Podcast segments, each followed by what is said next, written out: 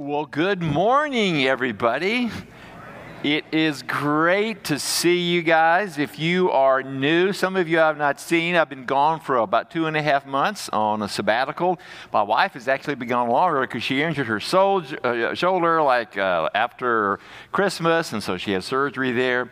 It is just great, great to be back. You, you are special, special people. And I just want to say uh, that the staff has done a phenomenal job. Uh, yeah, that's right. Yeah teaching and leading. The church is, I mean, has grown. All cool things have happened. So thank you, staff, and also board members. Our board members are kind of scattered out here. Uh, I've been in ministry, full time in ministry, vocational ministry for 42 years. This is only second time I've had a sabbatical. Thank you, board. I really, really appreciate uh, your trusting the staff as you had and allowing us to do that. Now, you may be wondering, what is a sabbatical? What, what's supposed to happen on a sabbatical? Well, actually, two things two goals, really. Any, anytime somebody takes a sabbatical, one of them is that you get refreshed. And not having day to day responsibilities, my mind was not on stuff at church. And so my mind and my soul got refreshed. But it's not just one long vacation. Now, we took some vacation time during that period, but it's also to develop professionally and ministry wise, which I did. A couple years ago, I started a PhD program at Columbia Biblical Seminary, which is in Columbia, South Carolina, online, and very, very, a very good, uh, solid evangelical seminary. And uh, I'm studying practical theology. That's the degree I'll get. My focus is stress among ministry, and there's a lot of it. Just like you face, if you're not in vocational ministry, you also face stress. It's very interesting what I'm learning through this. Now, you may wonder, like, what, what does your day look like on your sabbatical? Well, I'd get up early. I'd work maybe six hours on my PhD. I had a little, little room where, where we were. And uh, then sometimes we'd go out to eat. And when, when we would eat, this, this is, this is kind of what happened. I'm going to show you a picture of some of the things that I ate, kind of southern, southern delicacies. Now, I need to ask you who knows what this is? Anybody want to take a guess? Fried catfish. What? Delicious. Now, who knows what this is? Fried okra. Yes. How many? Okay. Okay. How many of you have had fried okra before? What? Only like six of you? Oh man, I knew there was something missing at West Park. I knew it. You have been deprived. I think, uh, Neil, uh, you're in charge like the baptism cookout. Could we just maybe have some on the side, some fried okra? Can you take care of that because you've had it before? Okay, yeah. So it is really good stuff. Anyway, so we would go out to eat. After lunch, I take a short nap, and then I work maybe a couple more hours on my PhD, and then we, you know, maybe go do something. Now we stayed in Laurel, Mississippi. Some of you may watch the HGTV program called Hometown. That's Laurel. Cheryl grew up there. Her sister lives there. So we got to stay there. A delightful little, little town. Well, I was able to make great progress on my PhD. The data's kind of being run now because I actually did a, a course during that time, an online course. I taught 25 pastors, and we did pre and post inventories to see how was this material I was presenting, did it make a difference in their stress level? So that's still to come. So we're back. I'm looking forward to seeing what God's going to do this next year. Some cool, cool things are coming up. Now, today we're going to take a one week break from the book of Philippians, and I'm going to share with you what I learned on my sabbatical, in addition to some other things. So, to frame this message, here is the big idea. The big idea is this if you want to grow spiritually, mentally, and emotionally, which I think everybody wants to do, right? You got to be perpetual student, a lifelong learner. And I have a question for you. What do students do? What are they supposed to do? Learn. Yeah, I suppose. How many of you are teachers? Teachers out here? Yeah, yeah. You hope you hope the students are learning. Yeah. Well, when I say student here, I don't mean you have to be sitting in the classroom or in an online uh, classroom. I don't mean that at all. It's certainly one way to be a learner, to be a perpetual learner. Rather, I mean that you are a perpetual student in the classroom of life. That you have this posture, that you have this learning mentality that you're going to learn. You're going to learn about God. You're going to learn from His Word. You're going to learn about His creation. See, God created us with this great curiosity to learn about His creation. Pretty much all of the knowledge falls under His created order. Now, it could happen in a class, certainly. It could happen in you know, an online course. See, I'm 67, and I'm getting a PhD, and I've already got four other degrees. You're probably wondering, like Cheryl did originally, what are you going to get another degree for? Because I love to learn. I just love the challenge of learning. So, as a part of today's message, I'm going to share what I learned and also how you can become a perpetual learner. And here's my approach to them kind of four parts. Quickly, first of all, the benefits of being a lifelong learner. Then the biblical basis, because there is a strong biblical basis for this. Then I'm going to share what I learned, but I'm not, going to stop there. I'm going to share how you can become a lifelong learner. I have like six suggestions for you. All right, so let's briefly look at what are the benefits of being a lifelong learner. Well, five areas. First of all, is brain health. We have a real interest in the brain. This is the idea of use it or lose it. See, the brain's kind of like a muscle unless you use your brain, you're going to lose some cognitive capacity. Uh, learning can actually slow the inevitable cognitive decline that we all will face. I have some bad news today. When you reach about your mid 20s, it's downhill from there. However, you can slow the process, and learning is one of those ways to do it. Brain health, there's body health. Did you know that, that scientists and sociologists, psychologists have found out that a person with a, a learning mentality is healthier than those who aren't learners? Also, mental health. This is amazing. Reading only six minutes a day, that's not social media, but reading, can lower your stress level. How about that? And here's another one relational health. The reason that this is true is because when you are a learner and you're in, let's say, conversations with people, you're interested in them.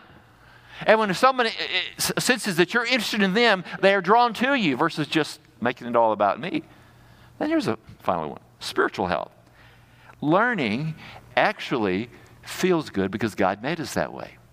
God actually wired our brains that when we learn something new, a spritz of a chemical called dopamine uh, goes through our brain and it actually feels good. Now, some of you may be thinking, uh, Charles, I may, I may take issue with that. that. That accounting course I took in school, that sure didn't feel good. Well, there are some exceptions. And Christine, uh, Christine's an accountant, so is her husband. It probably feels good to you. It does not feel good to the rest of us. It would be, yeah. Anyway, so so brain health, body health, mental health, relational health, spiritual health. You see, God made us to be learners. He made us to learn about Him. He made us to learn about His creation. He gave us this desire, implanted desire. As a matter of fact, Jesus was a perfect model with this learner posture. Scripture speaks often to being teachable, to being a learner. I've got some verses I want to give you here. Proverbs 4 5. All through Proverbs, it talks about being this, having this posture of learning. It says, Get wisdom, get understanding. Proverbs 4 7. Though it costs you all you have, get understanding. In other words, there is a cost involved to being a learner. You got to be intentional, and there's something you're choosing to not do. Esteem her, and she will exalt you. Embrace her, and she will honor you. Proverbs 9 9, instruct a wise man, you know, man or woman, and he will be wiser still. That's that posture of wanting to learn. Teach a righteous man, and he will add to his learning. James 1 5. I love this verse here. Read it to yourself.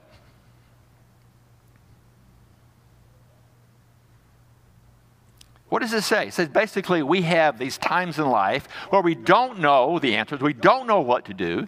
And, and the scripture says, James wrote, go to God. He's going to show you the way. He's going to teach you, and he's not going to do it begrudgingly. He's not going to say, well, are you coming again? God's not going to do that.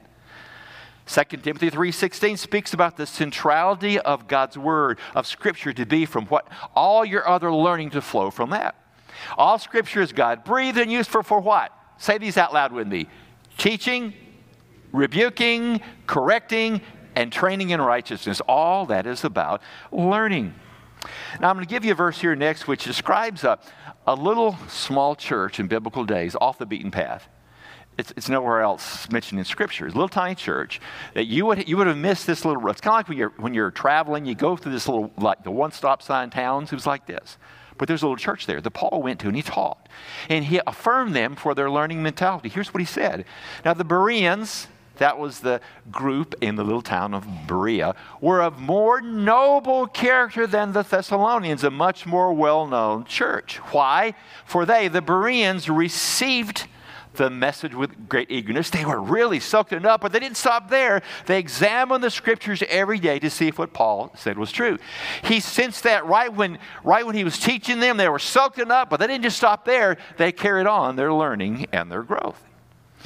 Now, I've chosen a few verses, kind of my life verses. And this verse I'm going to put on the screen right now is really one of my key life verses. It really is mirrored after the life of Jesus. Luke 252. And Jesus grew in these says these four areas: wisdom and stature and in favor with God and men. Four areas. And this this verse captures the four areas I hope my life will model that I'm growing in my knowledge, my intellect, that I'm taking care of my body, that I'm growing in that area, that I'm growing spiritually with my relationship with God, and that I'm growing in my relationships with my family and with you and with others. Now, Jesus was the ultimate example of someone who had this learning posture. Now, he was fully God and he was fully man. And in his humanness, though, he learned all kinds of stuff, new stuff. Like, for example, his dad uh, was a carpenter, and his dad taught him to build things like this, like a table or chairs. His human, human father, Joseph.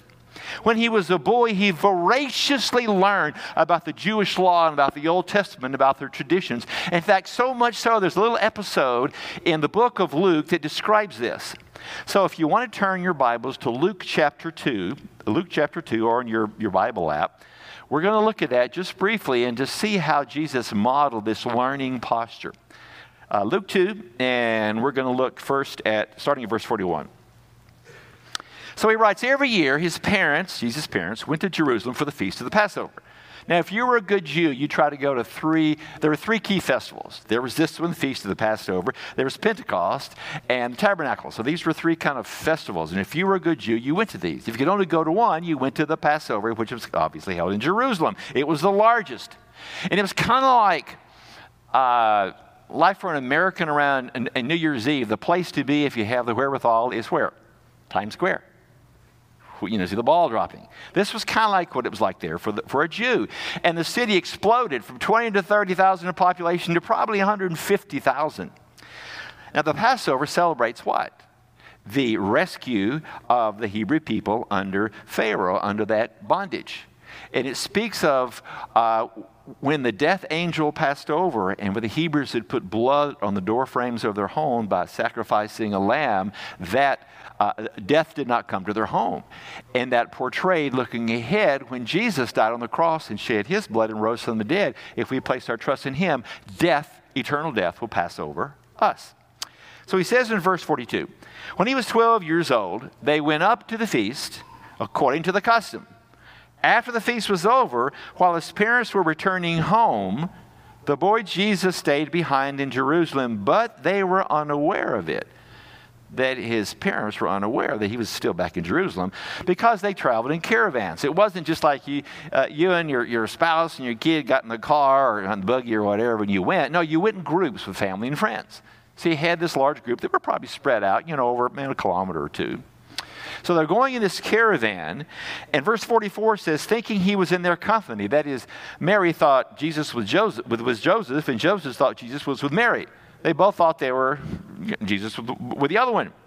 Thinking he was in their company, they traveled on for a day. So, for a day, they traveled a day from Jerusalem without knowing where Jesus was, or thinking they knew where he was, but he really wasn't with them. Then they began looking for him among their relatives and friends. When they did not find him, they went back to Jerusalem to look for him. After three days, now this is four days now. Four days they hadn't found Jesus. Okay. After three days, they found him in the temple courts, sitting among the teachers. This is what teachers would do. The rabbis would sit in the temple courts, listening to them and answer, asking them questions. And then here's what is so amazing. This is verse 47. I'm put it on the screen. He says, Everyone who heard him, that is Jesus, was what? amazed at his understanding and his answers. Now, Jesus was not asking fifth grade questions. Now, if you're a fifth grader, fifth grade questions are not bad, okay? So I'm not minimizing that. But these questions revealed a depth of knowledge and a learning mentality that the average person had never seen before. It absolutely amazed them. Now, have any of you ever uh, lost your kid, like at the mall or camping? Anybody ever lost your kid before for a short time? Yeah, I see a few of those. Yeah, yeah, yeah. Most of the time, it's the kid's fault, right? Well, Josh, our son, uh, when we lived in Georgia, we look around like, where's Josh? I say, sure, where's Josh? I don't know, where is Josh? He would just disappear, like eight or nine years old. He would just disappear, not tell us. We found out later on that he'd been going down to the creek and meeting his friend there. Now, we weren't real happy about that. If you've lost your kid, you probably weren't very happy either. Well, it says in verse 48 when his parents saw him, they were astonished. You know, you can read in all kinds of things there. His mother said to him, Son, why have you treated us like this? Your father and I have been anxiously searching for you. Why were you searching for me? He asked. Now, he's not being disrespectful. Well, didn't you know I had to be in my father's house? Now, this is not his human father, but his heavenly father. Verse 50, but they did not understand what he was saying to them because he began to reveal some things to them, and they were still un- trying to understand who is this child? And we, we, there are things about him that are like, uh, I don't know. Then he went down to Nazareth with them and was obedient to them, but his mother treasured all these things in her heart. That's the backdrop for this verse here. Jesus grew in wisdom and stature and in favor with God and man. So, Jesus, we see early in life, he modeled for us his teachable learner's heart. When Jesus was in his public ministry, how he taught, we also see that. He had this amazing way to capture the attention of his audience and to, to encourage their learning stance. He used phrases like this I tell you, he who has ears to hear, let him hear. Listen and understand. So, what he was doing is he was capturing their attention and fostering this uh, learning mentality to learn about the way, Christianity. In fact, Jesus was so effective at this that thousands of people would come and hear him. It got so tough sometimes that they would crowd against him that one time he was at the Sea of Galilee and he had to get in a boat and go out a little ways for a new platform because he couldn't speak to all the people. So, we have here is a strong biblical basis for this learning uh, per- perspective, this learning uh, idea. Back again to the big idea. So, if you want to grow spiritually and mentally and emotionally, you need to be a student, you need to be a lifelong learner. So, what did I learn? Well, first of all, I'm going to share with you now is not like some, like, oh, that's just like, I never thought about that before. I think probably I knew these things, but being in an extended time without having responsibility reminded me of them. And here's the first one I was reminded how much I love my wife, Cheryl, and how she is my best friend. I love you, babe. We just spent time together. We laughed. We were g- goofy. It was a wonderful, wonderful time to spend extended time with Cheryl. So I want to say to you, those you love the most, cherish that time. Don't neglect that relationship. Make sure that relationship doesn't slip to second, third, or fourth priority. Make sure it's number one next to your relationship with God. Now, here's the second thing I learned I must stop constantly being constantly driven to do the next thing. I'm a goal oriented person, type A. I'm always going, always thinking fast, I'm always doing fast, even if I don't have a task in front of me, like on vacation or, or like a, on my day off. It's kind of like have you ever, do we, do we even have AM stations now? Do we still have AM radio stations? We do? Okay, yeah, I never listen to the radio much, so, but anyway, if you try to tune into an AM station at night and it's not real strong, you get the static, you can barely hear it. What this is for me is kind of like this static, this message that's constantly kind of, you can, I, am aware of it. It's like, you got to go do something. Uh, you need to go do something else. And that constantly has been playing in my mind. I realized that, you know, I, I need to dial that down. Now, the, in fact, the only things that I really do uh, slowly are eat and drive. Drive Cheryl crazy.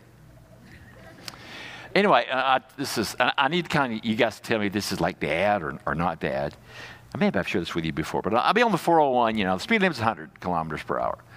And uh, when I got here, somebody told me, hey, you, you can go like 115, they won't catch you. Well, I'm not going to risk that, so I, I, will go 107. Okay, that's about it, 107. And I can't stand it when somebody tailgates me. I just do not like it.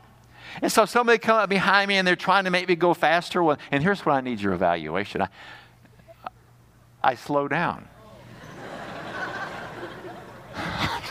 I just wanted to make them obey the law. so I slow down. You know, and I really love it when they pull out and they kind of zip by me, but they get behind the slower car, and then I drive up. And is, is that sinful? but I've just, I got to stop being constantly driven to do the next thing. Now, here, here's a cousin to this one. I must regularly slow down my inner world. Now, in Mississippi, the pace is very slow. Not quite that slow but it's really slow. And people will, they'll just strike up a conversation. A total stranger, some of you checking out, you're in the line at, you know, I don't, Walmart, somebody just start talking to you.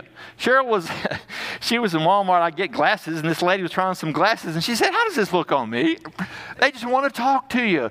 And you get involved in these conversations, and like in my mind though, because I'm a fast-paced person, I'm going to keep going, I talk fast, I go fast, all those sort of things. In my mind, I'm saying, Will you hurry up? I have things to do. Well, God convicted me. That's wrong. Because what it's doing is it's, it's diminishing that person's value because it's like, well, this is all about me at this moment. Will you just please hurry up so I can get going?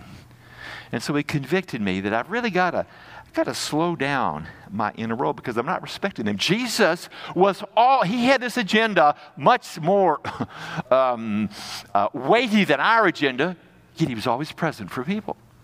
He was always present for them. So here's the next one. Again, this is a cousin to this one. When I do slow down, here's what happens God will provide divine moments of ministry.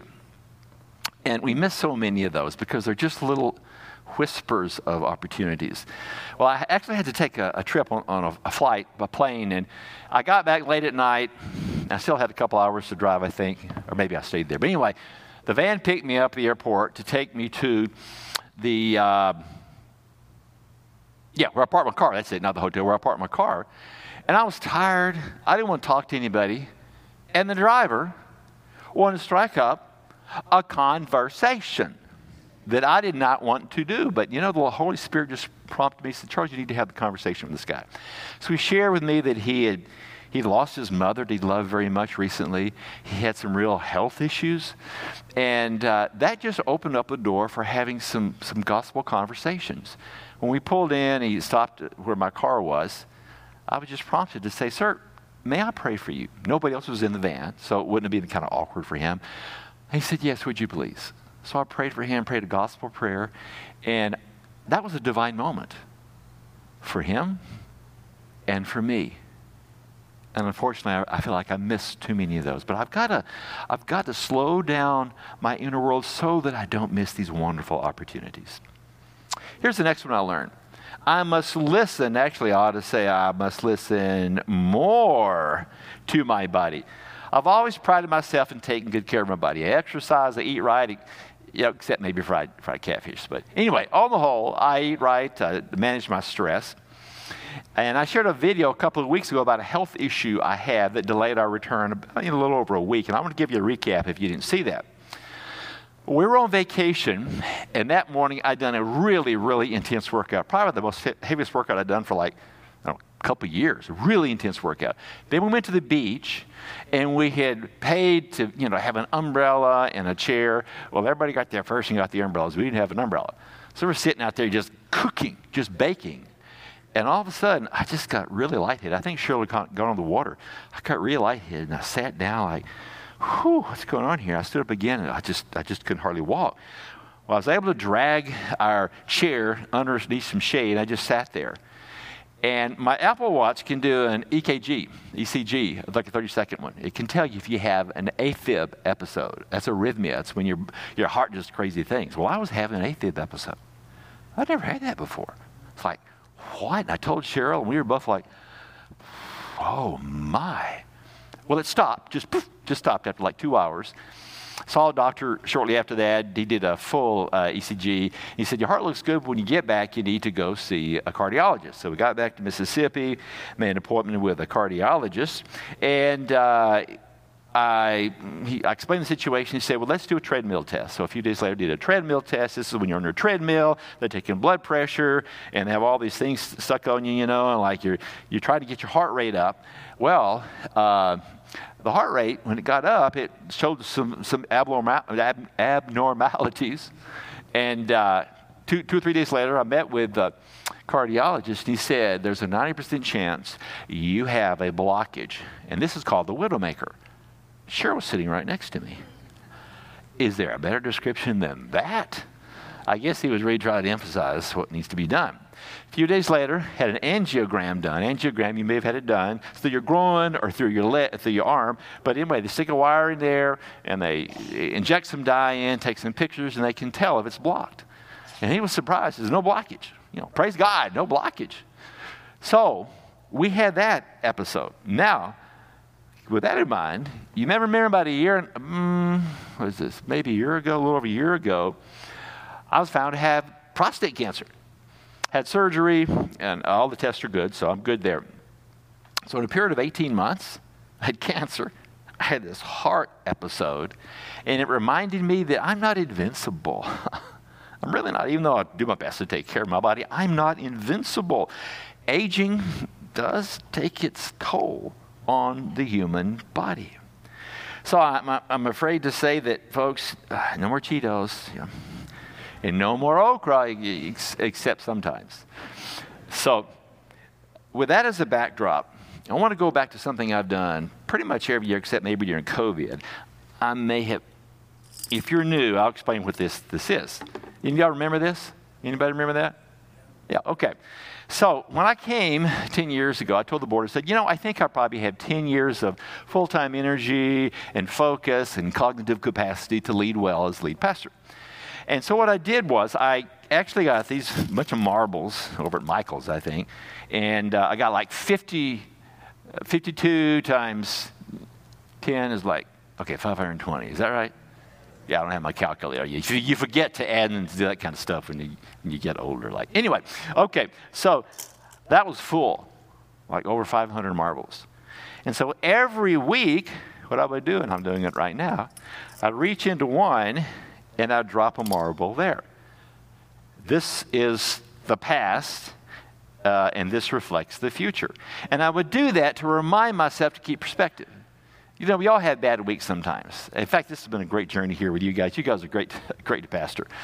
But some weeks can be bad, and it helped remind me to keep perspective and also simply to be thankful for the opportunity to serve with you. So I've done that. Now, if you'll notice, there's a bunch more here than here. That's about a year's worth of marbles left, which you know brings us to about, about 10 years. And one of the things, as I've shared this in the past, is that one of my goals is that there's a good succession plan in place.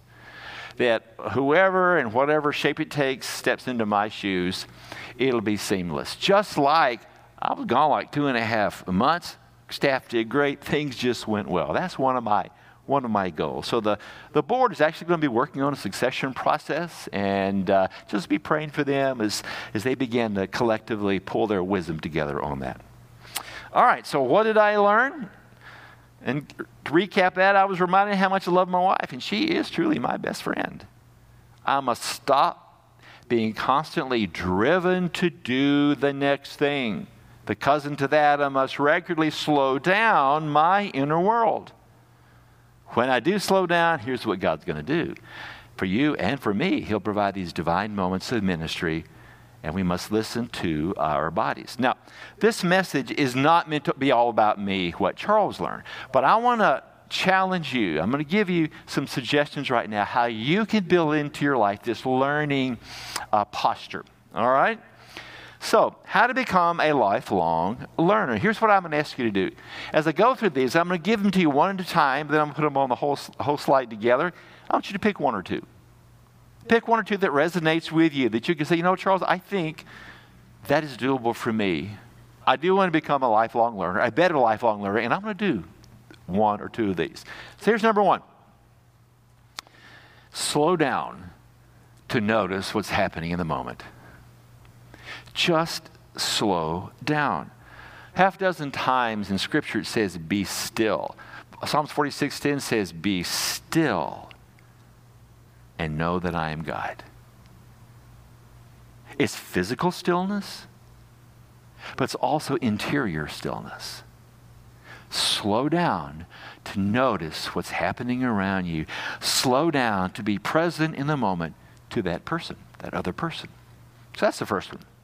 Second is ask more questions. Ask more questions. What do I mean by this? Well, I was, I was maybe a couple weeks ago, and Cheryl was talking to somebody that she knew in Laurel, and I was sitting in the den with her while she was talking, and as I was kind of halfway listening, I kind of gathered that one of the first questions this other pre- person asked was the perfunctory, you know, how things going? Cheryl, you know, maybe shared a minute. And then Cheryl didn't say anything for like 45 minutes. What's going on there? I asked her, you know, who, about the call. She says, well, so and so, once she asked me how I was doing, she just talked for 45 minutes. Just talked about her. So, what I'm saying here is if you have a tendency to just talk about yourself, there's a little acronym that I want to suggest. And here is the acronym it's W A I T. Now, here's what the acronym stands for Why am I talking? so, if you find yourself in that situation where you're just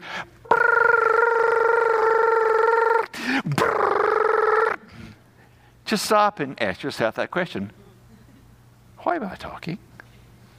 Maybe I just need to zip it, okay? Ask more questions. Number three, relish the fact that God designed us to be learners. He made us with a hunger for Him. He made us with a hunger to understand who He is and who Jesus is and how He works in our life through His Word. He made us a hunger to, to be curious about His amazing creation. As I said a moment ago, all of the knowledge falls under God's created order. He made us to thirst to be learners. We're made that way. Here's number four read more. And I don't mean just more social media. read more. Read God's Word more. Read books more. If you're not a reader, uh, listen to books on, uh, on Audible. You can purchase books that are narrated or, or listen to podcasts. Read more. Finally, every, no, not finally, every day write down one new thing you learn. However, you do it, write down one new thing you learn every day. Before you go to bed, write it down. This is one new thing I learned today. And then here's one don't let age become an excuse to stop learning. I, when I put this message together, I Googled this, and this, this thing popped up. It said the 20 oldest recorded college graduates. It was amazing. And then here's one of them. This is Doretha Daniels. She got her college degree at age 99. Don't ever tell me you're too old to learn. And if you're just graduating from high school or college, you ain't finished learning yet either. Don't stop your learning just because you have the piece of paper on the wall. So here's the entire list how to become a lifelong learner. Slow down to notice what's happening in the moment. Slow down. Number two, ask more questions. What does WAIT stand for? Why am I talking? Relish the fact that God designed us to be learners. He wired us this way.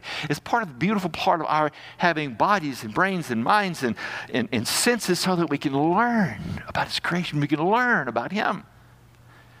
Read more. Every day, write down one new thing you learned. Don't let age become an excuse to stop learning. So, I learned, I learned a lot on my sabbatical. But learning is not reserved for a sabbatical or for the classroom, it's for the classroom of life because God designed us to be lifelong learners. So here's one question that I want you to ask yourself. Here it is What will I do next week to become a better lifelong learner? So, what you going to do? I'm glad you're here. Good worship, and you guys laughed at my jokes. It's like, wow, y'all, y'all got more laughing or something. Got, but that's not the most important thing. The most important thing is that we take to heart this whole thing and this learning posture because we are made to learn, to learn about God, to learn about His creation. So, what is one thing you will do next week?